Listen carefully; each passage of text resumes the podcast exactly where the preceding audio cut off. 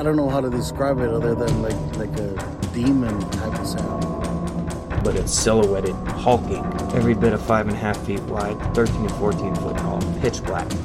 The one thing that ran through my mind when I had this encounter was I don't have a big enough gun. Your host, two time witness and field researcher for more than 40 years, William Jevning. Welcome to Creek Devil. Everyone. Today I'm talking to uh, Tom Carroll and Brandy. Brandy lives near Fort Lewis, Washington. Uh, that's an area that's had, for many, many years, a lot of uh, Sasquatch activity on and around the base and continues to have activity. So, Brandy, tell us a little bit, first of all, about your knowledge of the subject of Bigfoot leading up to this point.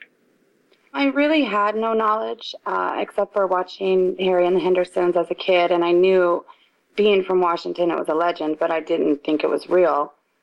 So I had no real knowledge of any of it until I watched Finding Bigfoot, and I still at that point thought that it wasn't real until one night my husband and I heard some very loud wood knocks, and that opened my eyes to the possibility that something, this really could be something. So I started doing some research and the wood knocks that I heard were so loud. It was wood hitting wood, um, and it was at 3 a.m. So I knew that there was really no construction or anything going on out there. But it was so loud that it really did. Um, it piqued my interest. Well, let me ask you now: How long ago did this begin? Uh, that was in spring of 2012. Uh, that the wooden, the original wood knocks happened, and then I looked at my area on Google Earth and I thought, no, there's no way these things would be this close to people. And I mean, I'm surrounded by farmland and it's rural, but it's not out in the woods by any means. So I kind of dismissed it and I thought, well, you know, maybe if there was something out there, it was passing through.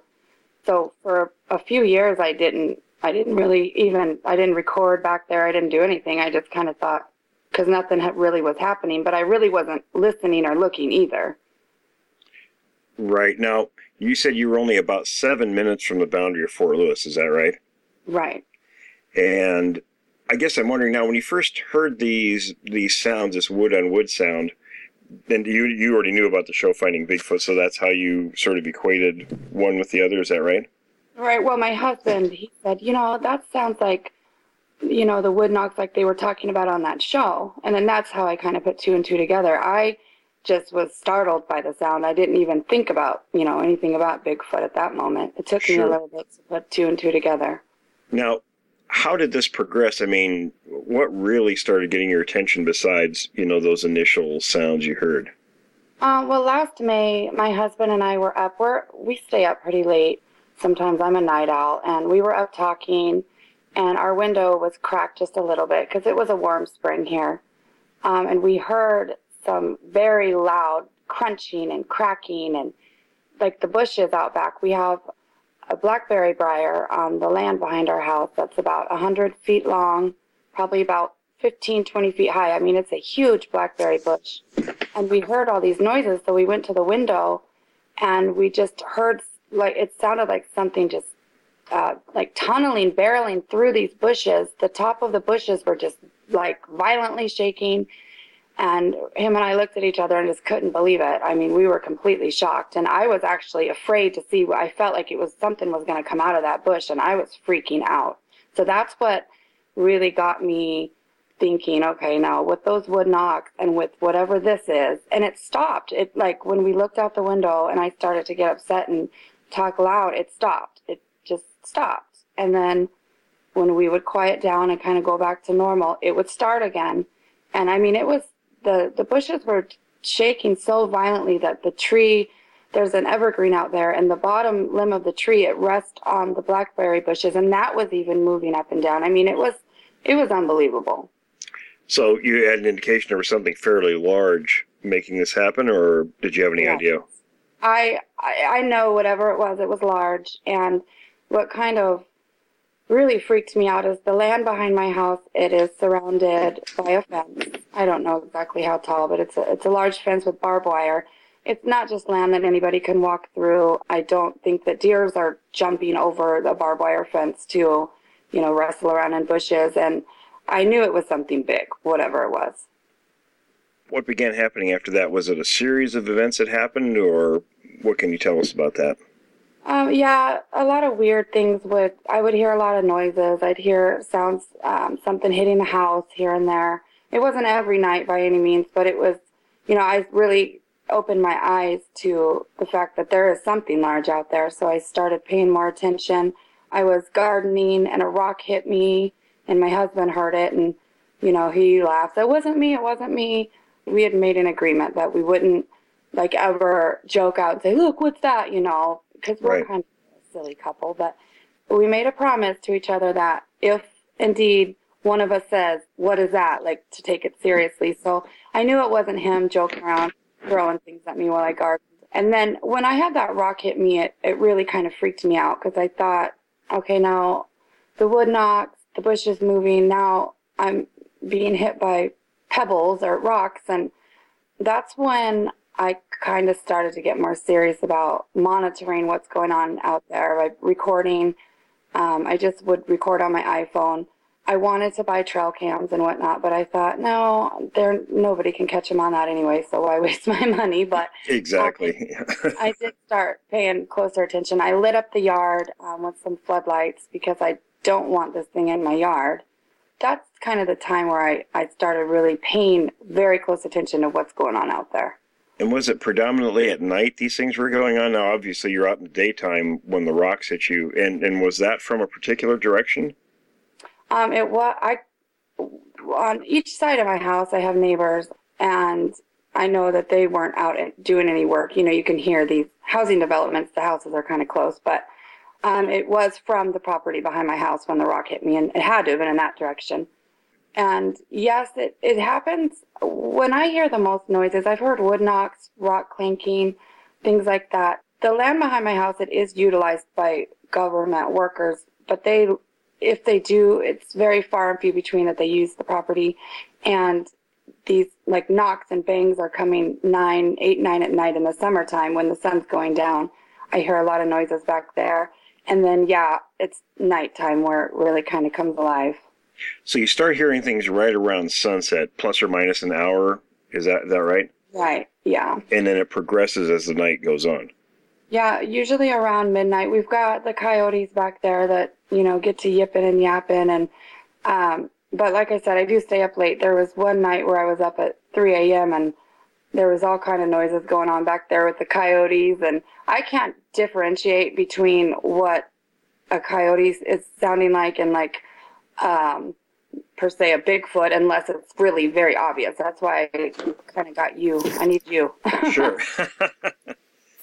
Tom, what uh, did you have some uh, some points you wanted to bring up or questions? Sure, sure. I have a few, Brandy. I got to hear the recordings that you made, and I know we're going to talk about that in a, a bit. Curious about a couple of things. The first is the property and how it's set up. You're in a suburban kind of a neighborhood where you have neighbors on either side of you. It's backed by some woodsy area that's fenced by a high metal fence. Is that right? Correct. Yeah, I live in a development, um, a housing development that butts right up against some county property. Um, I don't know the exact acreage, how big it is. I mean, it's a good, you know, chunk of land back there. And then across the street from us um, is where just farmlands, wide open houses with, you know, acreage. There's horses and whatnot. It's not an area where the developments are just uh, housing developments everywhere. I guess I would consider it country, but still, you know, they're building these housing developments up in the middle of no, uh, everywhere now. So Yeah.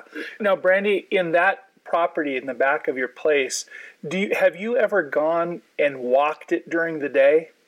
Well, you're it has no trespassing signs on it, so you're not supposed to go back there. I will say though that I snuck back there. One day I hopped over the fence to retrieve all of my children's bouncy balls and whatnot from back there.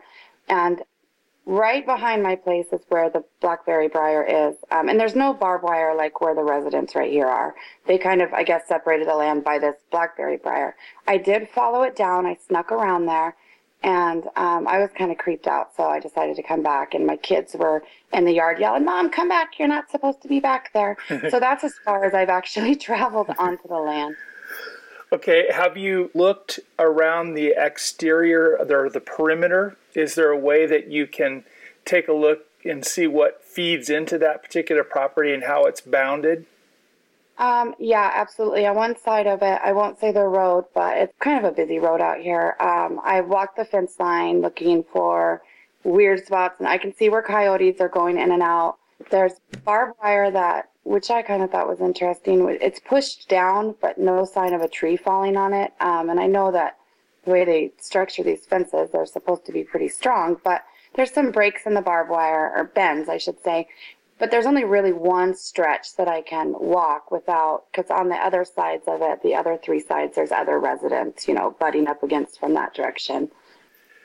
Okay, so that gives us a really good picture of how that looks back there. Brandy, have you ever seen black bears back there?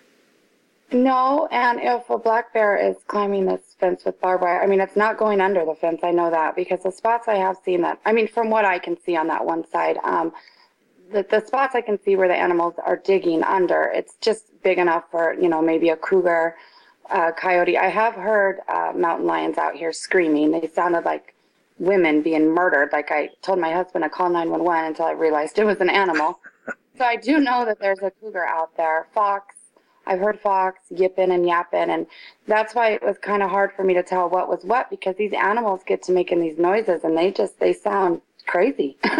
and you know even being that close to an urban area uh, and i know that area pretty well you know being from that area uh, when you're right up next to an area where wildlife is and there's a lot of wildlife in that area they'll come right up to those areas because you know people are a good uh, source of food you know animal pet food things like that out well and i can hear the coyotes there's a pack here on this side and when I mean they're right behind my house, I, I've seen them actually running around out there a couple times, which I thought was cool. I was looking out my, if you look out my uh, bedroom window, you can see part of the land from being up that high. You can look over into the area before the thicker trees start. But I've seen coyotes running around out there. And, um, but you can hear the one pack on my side, and then you can hear another one responding, another pack of coyotes across the way a bit, and they go back and forth. So I do know there's quite a bit of animals in the area. Mm-hmm. And the bushes, Brandy, have you seen the shaking of the bushes happen more more than a single time? No, just that time uh, last May. Um, that was the only time that had ever happened. I listen and I don't hear much going on as far as like a lot of branches and stuff like that being broken. And from what I can hear at night, I can I record as much as I can, but it takes a very long time to listen back through all the audio. So I'm sure I'll find more stuff that I've gotten recorded that I just haven't gotten come across yet. Brandy, how are you recording? What do you what sort of method are you using? Uh, I was just using my iPhone to record, and then um, Will, your friend Milo, he brought me a recorder, a digital recorder last night. So I had uh, that out tonight. Very so good. he did get that over to me. Milo's uh, he's an old friend. We've known each other since we were teenagers, and uh, he was along in some of our early Bigfoot hunts, you know, back in the 70s. So, and actually, that area, um, he was there when we went back, and I know Tom, I've told you about this. We were over in the town of Roy, and a friend, a mutual friend, had rabbit cages that were torn apart, and uh, nothing else could have done it. I mean, the, the cages were ripped open from the bottom. It looked like they were, you know, opened by a can opener. So, uh, like I said, that area's got a long, long history of, of Sasquatch activity around it. Yeah, Milo, he's pretty cool guy. I met him last week, and um, we kind of went down and walked around. A look. There's a park not too far from the house. It's an old, kind of looks like a dog walking park type thing. It's got trails, and it's closed down. But I thought, well, since we can't get into the property behind the house, we should kind of look around the area. So I met him down there and we stomped around a little bit, but it was really overgrown, so it was uneventful. Now, you mentioned at one point you've heard rock clacking also? Yeah. Yeah, I tell have. Us, tell um, us about that. It, it just sounds, and it has that, the rock clanking I've heard two or three different times, and that's been at sunset, like right around dusk. And it just sounds like rocks being hit together. And I can kind of, when I stand in my backyard, I can tell what direction, for the most part, what, what noises are coming from. And it always sounds like it's coming from that land behind the house. That's the county property, right? Right. and I, I was trying to message Milo to find out. I he was telling me, and I, I could be wrong. I think he said it was around 600 acres in size that county property. Uh, I know he was going to contact the county and see about gaining permission to go on the on the land, but I don't know that he's got any uh, feedback yet from them. Yeah, when I talked to him about it, he said he hasn't been, uh, nobody's responded yet. So, Tom, did you want to go ahead and delve into the recordings, or Sure, if that works for you, Brandy, I sent you all um, some audio boosted and processed files.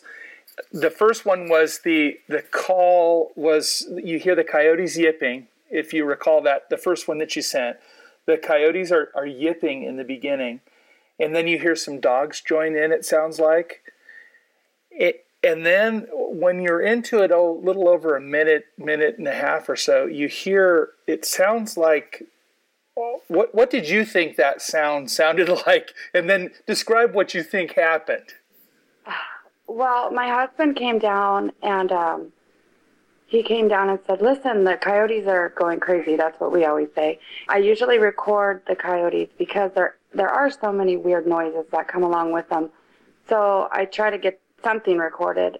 And he came down and said, "Listen, the coyotes are going crazy." And I opened the the uh, kitchen window and I hit record. And I didn't know he was recording upstairs too. Now, I'll just kind of give you a little bit of background on him. He's a believer, but he's not really like into it. He's just if something cool comes, he's like, "Oh, okay." He's not into it like I am. Like I really think that this is like a very interesting subject. So for him to be recording, I guess I kind of have him on board too, which is great.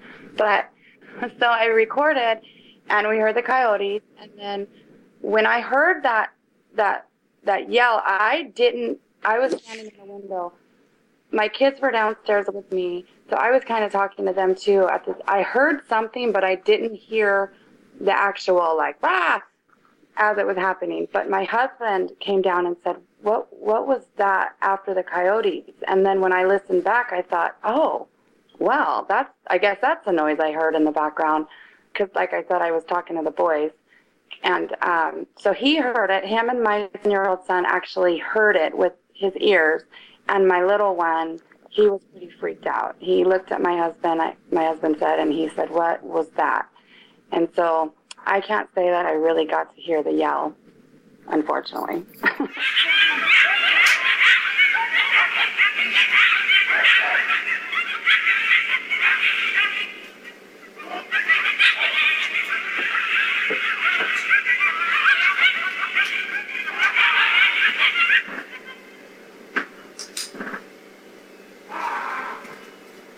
Okay, Brandy, were you able to hear that? yes, I did. So what we hear the coyotes yipping, we hear them yipping away, and then all of a sudden we hear what sounds like some sort of a, a yell, like a raw, like that, Right. and then it's fairly quick, and then it the coyotes stop vocalizing. Is that is that what you heard as well? Yeah. And it's not uncommon that they will be yipping like that and then they just stop. Just out of nowhere, they stop. And so I think I've kind of gotten so used to recording them that when I was recording that night, I set the phone down on the window there and kind of was talking to my kids a little bit. But I think I've just become a little bit desensitized to all the noises to where, but when I did replay it and I heard it, you know, I thought, oh my gosh, there really is something out there. This is unreal. After the coyotes are quiet, there's a louder yell. It Right. sounds much louder even than the first yell. And then there was a, a, a noise that just preceded that that sounded like a series of clicks, like brrr. it sounded like that. Do you know what that noise was by any chance? No, I have no idea. And actually, when I sent Will the recording, I didn't hear the first yell that shut the coyotes up. Like I couldn't hear that with my recording until it was kind of until you enhanced it, and then I really took a listen. And I thought, wow, there's two yells. I only heard the very loud yell, so I was really um, surprised to hear that the, there were two on there. Yeah, it's pretty incredible. the loudest one at the end was very really quite incredible and then but when i heard the the first yell that shut the coyotes up i thought well gosh that shut them right up they just Yeah, they they just stopped right now. right and that's what happened um, when you if you have the recording of the wood knock, that's what happened then too. They just shut right up. Now, did did you have Brandy on that first recording? You you hear them vocalizing and then they shut up. Were you able to hear on the next one any other yells that evening with the slapping on recording number two? With the the tree knocks or whatever it is, whatever knocks there are, were you hearing uh, any vocalizations other than the coyotes or the dogs barking? No, I just heard the coyotes, um, and that, that has that night. My husband, I have to give him credit. He maybe he's into this more than I realize, but he also he before we got it recorded. Well, let me give you a little history on the wood knocks. About a month ago, I was gone working, and I came home, and my husband said that that there was two really loud knocks, and I said, "Well, what did they sound like?" And he said, "You know, he tried to imitate it as best he could, but until you actually hear it, it's, it's hard to explain how loud it is. But he said that my seven year old heard it, and my little one said, Well, Dad, what was that? And we try to keep the kids out of it as much as possible because he's seven and he will be frightened to, to think there's something out there.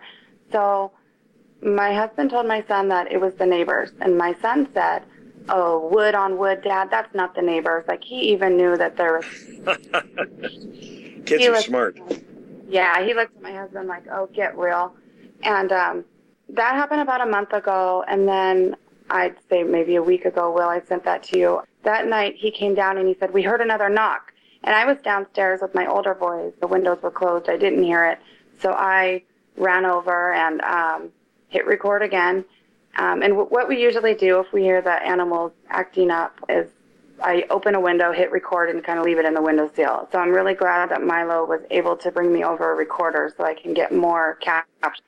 That night, we when I heard that knock, I was just completely blown away at how loud and how close it was. I mean, it sounds like a gunshot going off in my backyard, but you can hear it when you're hearing it. Um, my husband, the first two times he heard it, the, the times I heard it way back in 2012, you can like hear the wood cracking as it's hitting. So I know it wasn't a gunshot. I mean, I could tell that much. Would you like to listen to that one? Yeah, that'd be great.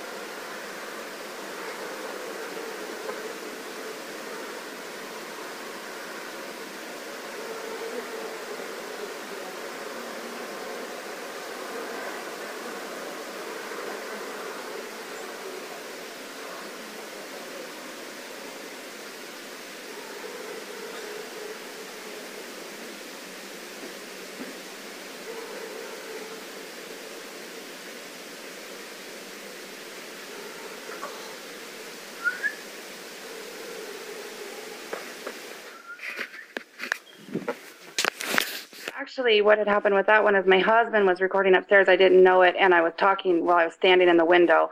And then you hear the coyotes yipping, then I'm talking, and then you just hear a very loud, like the initial hit, and then that echo. It's like, I can tell right away when you played it what it is, but I don't know if everybody else can because it's kind of muffled.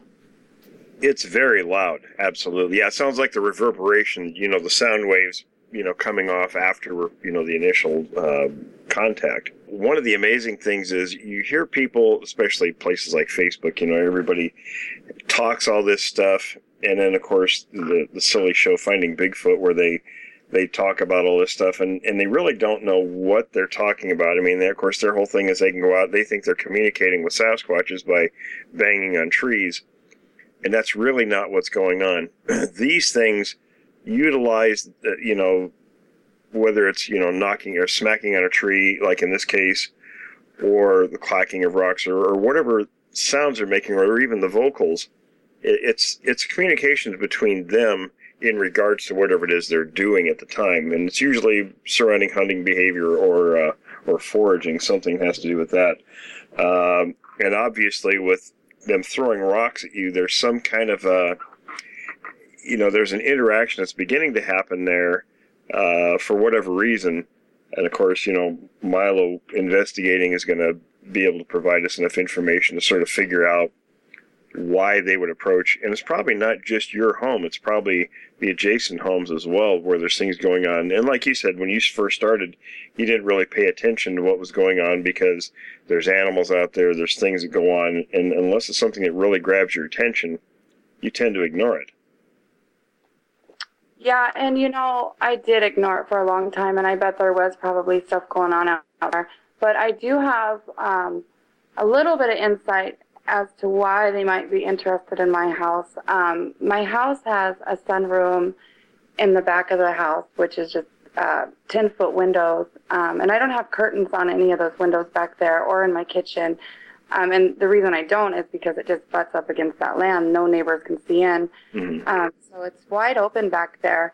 And then my yard, um, all the other neighbors have wood fences. I have a metal gate. So if something was watching or out there poking around, it's probably because my house is kind of wide open in a sense. You can see right in.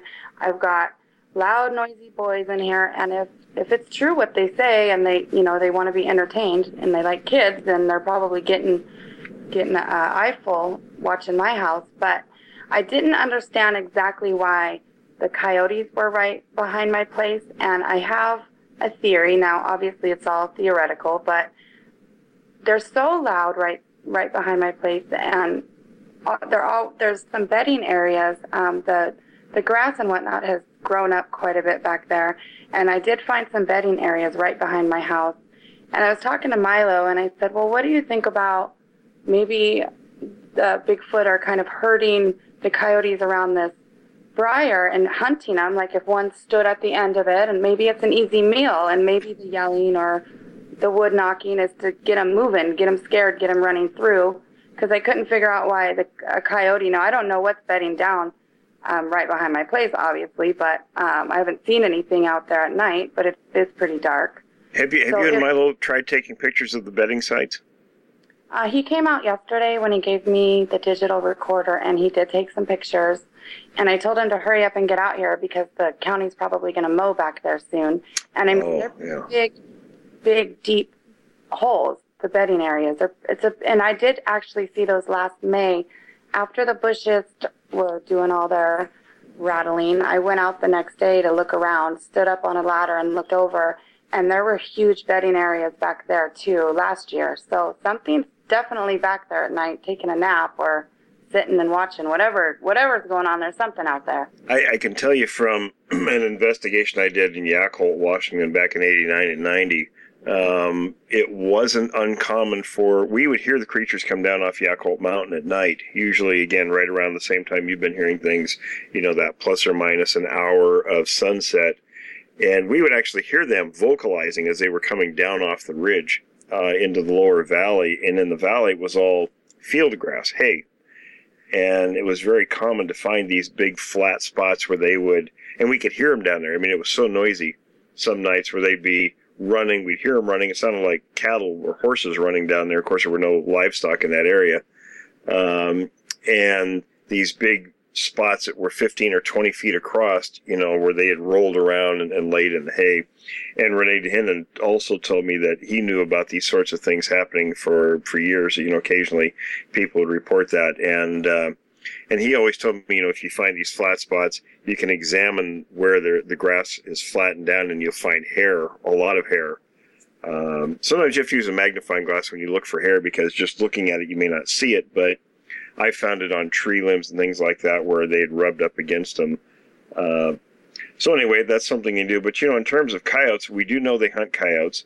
In fact, on South Hill, Puyallup, back in the mid '70s, when uh, the Puyallup Screamer events were going on, I met a Washington State Trooper at that time by the name of Mark Pittenger, who had seen three, th- all three of the creatures that were there. I'd seen two of them uh, not long before that time, but um, when he went in there, when he tracked the three of them one day, and he said he came upon a place where a bunch of coyotes had been killed, and he said what they were doing was they were imitating coyote sounds and uh, drawing them in. Of course, when they got close enough where it was too late to run, the Sasquatches were snatching them up by their back legs and smashing their heads against alder trees, and they were eating them. Um, so that's probably why they would be in that location if there's a lot of coyotes. And as far as them, um, you know, hunting and herding, things like, you know, the vocals, the the wood on wood sounds, and the clacking are are techniques that we've seen in other cases where they're actually they're working they're working a hunting pattern together. You know, they are actually hunting. Uh, in a lot, in a way, it's a lot like chimps do, where they go into a place and uh, and they're they're using coordinated uh, hunting behaviors together, and, and that's what those sounds usually are is is a way for them to coordinate where they are, and, and you know they sort of already have a have a plan in place. There, there's actually a video on YouTube I watched about a group of chimps, and it looks like there's you know 15 or 20 chimps in a group. And they're all kind of standing around, and the alpha jumps up on his hands and slaps his back, his feet, back legs against a tree, and that's sort of then they all go into motion. They all know exactly what to do. So, uh, you know, these creatures are probably, and I'm certain, much more intelligent than chimps are, and uh, probably that's exactly what they're doing. They're hunting the coyotes and any other wildlife that's in the area. So as long as they have a, a good food supply in an area, they'll probably stay there for a while. Well, and I just have a quick question too, uh, just a springboard on that, Will and Brandy. Uh, Brandy, do you have dogs yourself? We I hear them in the background. No, I don't have dogs. Um, those are my neighbor's dogs. A few have But what what seems kind of weird to me sometimes too is that um, although there are some dogs right here in the neighborhood, um, they're not. They don't really bark a lot at all when this is going on. The dogs that you do hear, those are further, I think, across the street. Um, but it seems like a lot of the dogs are quiet when all this is going on, and I don't know if they know what's going on and they're scared, or if they're. I don't know why, but we do have two dogs right next door, and I hardly ever hear them barking at anything back there.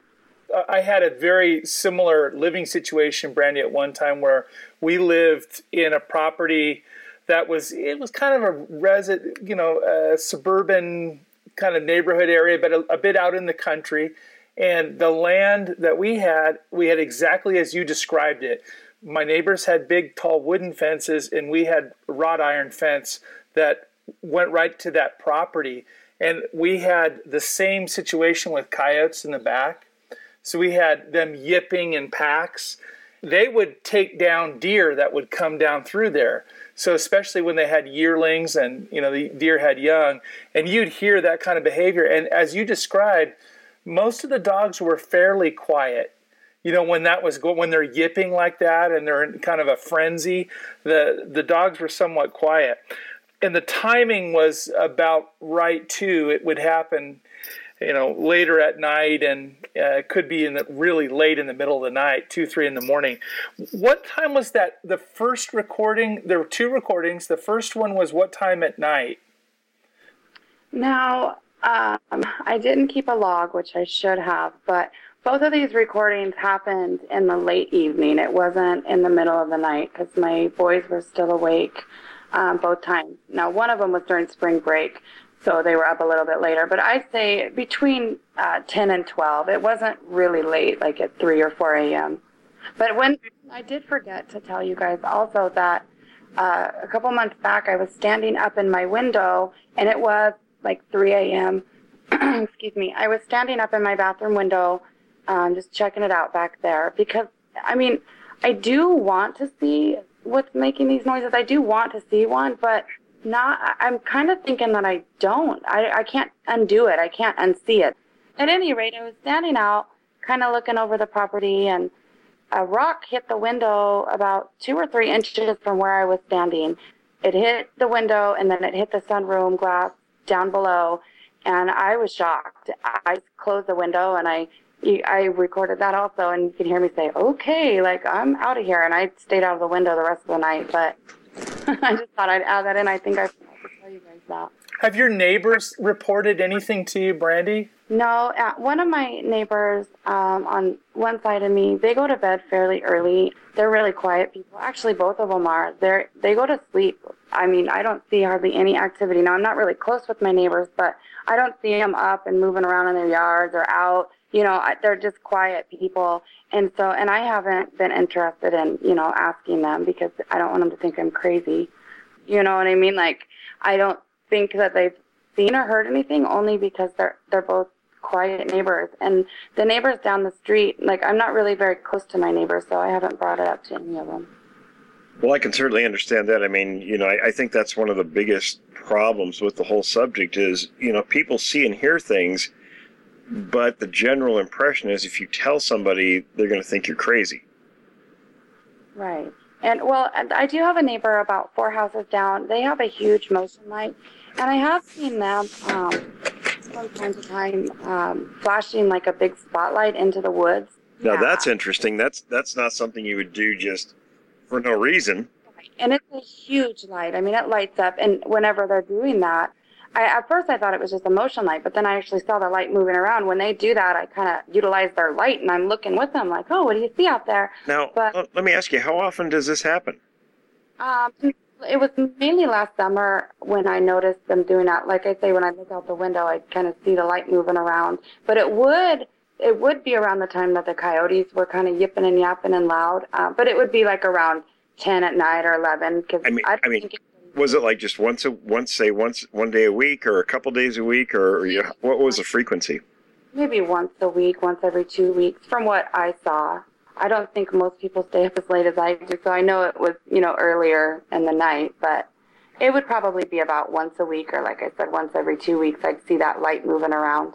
I want to clarify too to anyone listening is we consider you know there's groups out there that make all these different classifications of encounters, and there's really only two. There's either a direct encounter with one of the creatures where somebody somebody sees one, and everything else is sort of a, what I call a peripheral encounter, uh, or or situation where, uh, in, in in your case, we have all these different sounds and vocals going on and some weird things with animals, and there's bedding and rocks being thrown. Really classic pieces of of events where other people have said the same thing, and then and then actually saw the creatures doing these things in many cases. So um, I, I want everybody to to understand that that this is what we're talking about are basically peripheral encounters where there's things going on, but you have yet to actually see the creatures.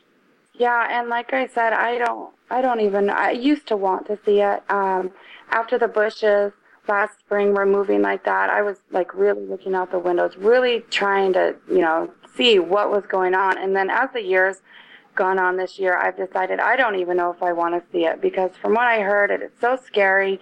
And like I said, I can't unsee it once I've seen it.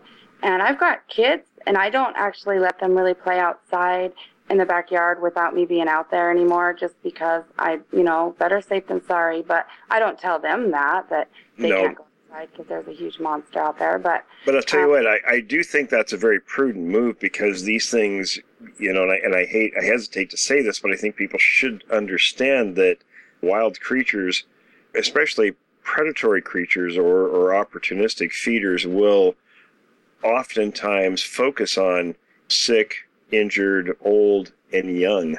Uh, of whatever creatures they might be interested in, not not necessarily that that's what this group is doing, uh, because they tend to be a little bit different behaviorally depending on their experience and the age of the members in the group. So, uh, but it could be, you know, that's the reason. I mean, do your neighbors have small children, or, or are you the only family that does? Um, I'm the only family right here in this area that's got small kids, uh, besides one other family. And I think that the other family that's got the small children, that's the guy that shines the spotlight in the woods, actually.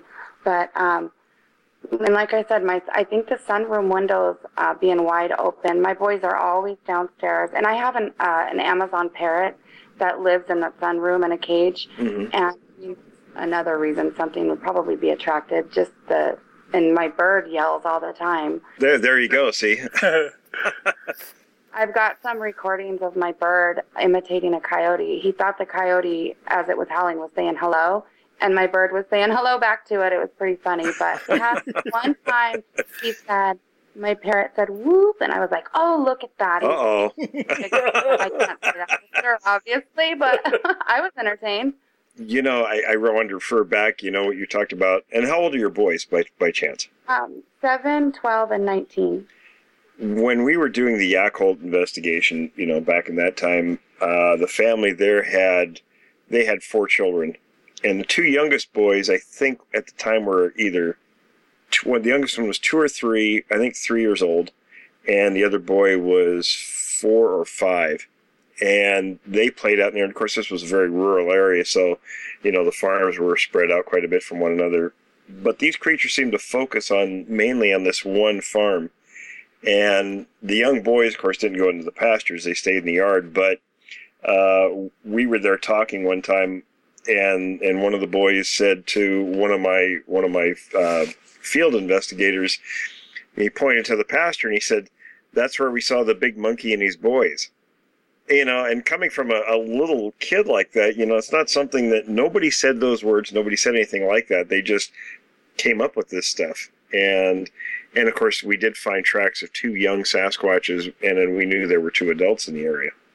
Now, one time um, last summer, I um, I heard a little kid yelling and saying, "Eddie, Eddie!" And I had said to my husband, I said, "Oh, maybe one of the kids on the block, uh, because that's our cat's name." And I said, maybe one of their, you know, her brother or somebody's name is Eddie. And then it hit me like, I mean, it could have been that, but I thought, well, maybe one of these animals was back there imitating, you know, my boys, my boy, my seven year old, he always yells outside for the cat and he says, Eddie, Eddie. And I Oh. heard, but I, I thought what was the little girl's voice. And, but I mean, putting all these pieces together, you never know. It could have been something mimicking. I have heard, my husband and I have heard a few uh, muffled sounds. I thought were my son downstairs uh, on the Xbox. I said, "Well, why are you yelling at two in the morning at the video game?" And he's like, "I didn't say anything. Just muffled Oh yells." boy! Yeah, are you? Do you swear? And he's like, "No, I didn't." Because I thought, "Well, why are you downstairs screaming at the video game at two in the morning when your brothers have to get up for school?" And he says he didn't say anything. So who knows? It could be that too. But that's why this recorder that Milo brought me is going to be very useful. Absolutely. I, I was talking to one of our um, one of our members that's an active police officer earlier today uh, for a couple hours, and, and Tom, you know who that is. You know, whenever we talk about uh, on the phone for a couple hours, but we were talking about you know Brandy's recordings and and Jeremiah's new recordings that he got last night, and I don't know if he talked to you about those yet, but um, he was telling me that you know the, the police agencies have some very sophisticated systems they can run audio recordings through and tell a great deal from those recordings. So uh, I'm going to talk to him about you know sending a, a couple of your recordings you know through the system and seeing what they can tell from those. And uh, and we'll do the same with Jeremiah's recordings. But you know, everyone seems to focus on this subject on footprints and things like that when when really audio recordings are some of the best evidence and and you've really got so, a couple of really uh, very unique ones you know the one where the creatures are hollering at the coyotes. And especially that second vocalization after they after they all shut up is really amazing. That's unlike anything i've ever heard in this topic. So um, and then of course you know you, the people watch that silly tv show and and they hear this bang bang bang and all this stuff on trees. And, and what you hear in your recording is absolutely nothing like that. Uh, it's it kind of it kind of shakes you to the core when you realize that something is hitting uh, apparently a tree or, or something with that much force, uh, and you can tell it's a great deal of force that's being wielded. Yeah, absolutely. The the wood knock. I don't even like to call it a wood knock because it just seems like it's so much more. I guess. It- I mean, It's a so- wood smash.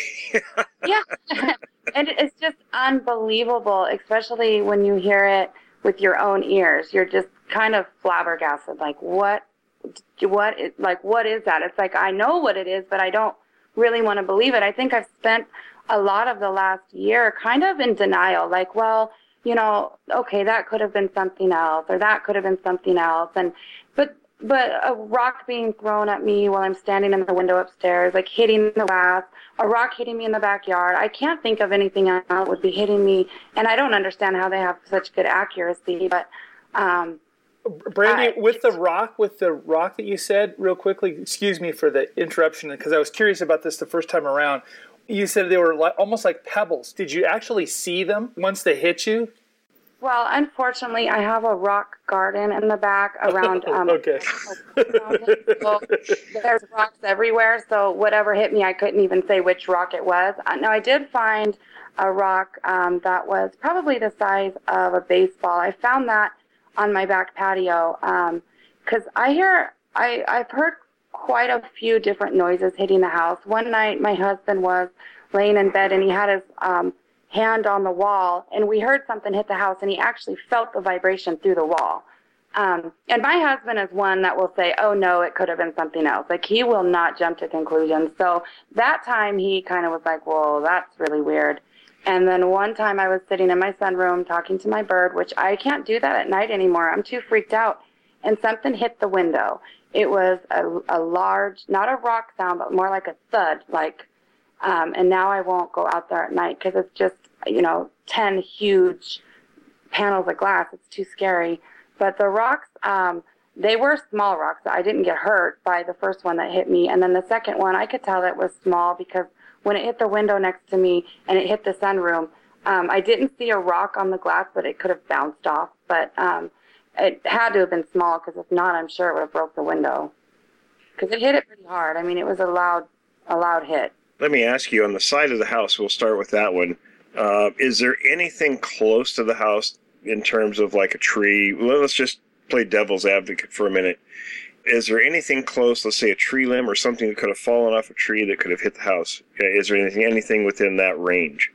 Uh, no, we had one cherry tree in my neighbor's yard that they actually got rid of um, before the noises were hitting the house. Um, there, there are no trees in the backyard or even on the side of the house. We've got, you know, a couple maples in front, but the um, only trees out back are the ones that are on the county property. So I, I had thought about that also because I do like to rule out other things before I assume um, it's one of these creatures. Like I thought, well, maybe um, is there any other kind of animal that could hit up against the house to make you feel a vibration? I just don't know. But that's why I think I was kind of in denial for a while, hoping that it wasn't one of these creatures because I mean that that's scary. My boys live here. It's, it is scary to me. I don't take it lightly. Put it that way.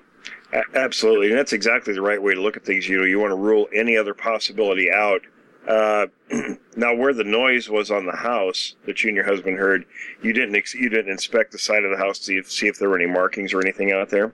Um, I don't see like any scratches on the house or anything like that. And I have, um, you know, quite a few times gone out and tried to see if I can see any evidence on the ground, any footprints, any just disruptions or, and, um, the only thing that we've never had any footprints in the grass because it is grass. Um, and then I've got a, a garden running along the back, but I, I, last year I put out some dirt and I raked it smooth and I was trying to set up like a Bigfoot trap, you know, but that didn't work. I couldn't see anything in there. But one really weird thing that did happen, now that I think about it, is um, I haven't even told anybody this. I kind of completely forgot. My shed did get torn up one night. I have shelves with all kind of flower pots and uh, you know just a shed full of stuff. And that was um, the shelves were knocked over, everything off the shelf, and there was a bunch of rocks in the shed on top of my lawnmower, like 15 or 20 rocks just sitting like on the lawnmower, around the lawnmower. Now I don't know what that was. If I don't know how 15 or 20 or 30 rocks could get put in my shed, but um, this is really actually the first time I'm even thinking about it. But the shed did get torn apart, and I, my husband and I said, well, maybe a raccoon got in there or a possum. So I can't say anything for sure on that either. But as far as really, I haven't done you know, walking around trying to do visual inspections, and I don't see anything that's like, you know, super weird except for the shed getting torn up and 30 rocks in there, but not right in the like the grass outside the windows. I can't get anything from that. I have a couple of questions about the shed. Now, as far as accessibility, does the shed have a door on it? Was it closed? Um, it's just one of those sheds you buy at Home Depot, and it's got uh, two plastic doors that open up, and it was it was open. We always usually just kind of leave it open, but um, I don't know exactly like I, I don't even know exactly how that happened without me listen, hearing it really because my bedroom window's right out there so i don't know really even when it happened. I just know my husband went out there and said the shed's torn up and i went and looked and the rocks was what really weirded me out. And how rocks- how how big were the rocks on average? they were like out of my rock garden um, just like river rocks. I've, oh and in the front of my house i have all, it's all hardscapes with uh, river rocks little round river rocks So a couple, couple inches across, or three or four inches across. probably you know two two inches an inch just they're little round flat rocks Okay, so that that's interesting. Uh, yeah, I, I'm not sure what to make of that. I mean, I'd be a little a little beside myself. I think if my shed were tore up one morning, you know, like you said, in, in as as these events, you start piecing them together, and that's a lot of times what happens when these situations really uh, begin or start ramping up. You know, it'll be it'll be a lot of very small events that'll happen, and over time. Uh, and and we know enough because we know how to com- we have enough information to compare what's happening with you to other situations where people have had identical things happen. Um, so we can pretty well gauge what we think is there. I mean, and in many cases, it's pretty obvious that it's not normal animals. So uh, now, of course, in the absence of of uh, proof that it's a Sasquatch, we can't say that it is for sure. But um, because we we have other circumstances that have happened in nearly identical fashion to yours, where people have seen the creatures doing these things or or making the vocals or or what have you. Right, and then um, the the recordings I got when I listened to them. Now I don't. I'm not an expert. I don't know everything there is to know about anything. But when I hear the yell and when I hear that wood smash, like to me, I, I just don't understand. I don't. I don't see how a person could do like make that vocalization. Like if there was a person that broke into the land back there, and could they yell that loud? And why would they be out there running around with coyotes? Like it just there's just a couple of things that to me rule out anything else, I guess. Yeah, it's interesting. You know, the vocal where uh, the coyotes are going, and then they they they're quiet, and then you hear that that loud vocal. It sounds like it. And my first impression was it almost sounded like a person yelling, but you can't really say that it is. I mean, and one thing I when I discussed uh, some of this with our, our anthropologist friend Mark Dobbs, Mark is a as a forensic anthropologist, uh, we talked about vocals, and he says, you know, uh, because these things are are a primate and and very likely, or very possibly, um, uh, a hominid like we are. It may be possible their vocalizations at times might sound very similar to ours because they sort they would sort of be on the same, um, not human, but the same basic framework, if you will, that we are. So um, it's a fascinating vocal, that's for certain. Yeah, it it is. Like along and along with all the other stuff that's going on, like some people might be, you know, scratching their head like, well, duh, of course that's what it is. But when you're living in it, you kind of want you kind of don't want it to, when it's living in your backyard you really don't want it to be there like all these people going out into the woods that's one thing and looking for it oh it's so interesting until it's in your backyard and you've got children and and all these windows in the back i think it wouldn't take anything for a creature to smash right through them it's not that fun when they're in your backyard it's Yeah, and you brought up a good point. It's, you know, eh, part of you wants to see one, but then do you really want to see one? Because once you see it, you can't unsee it.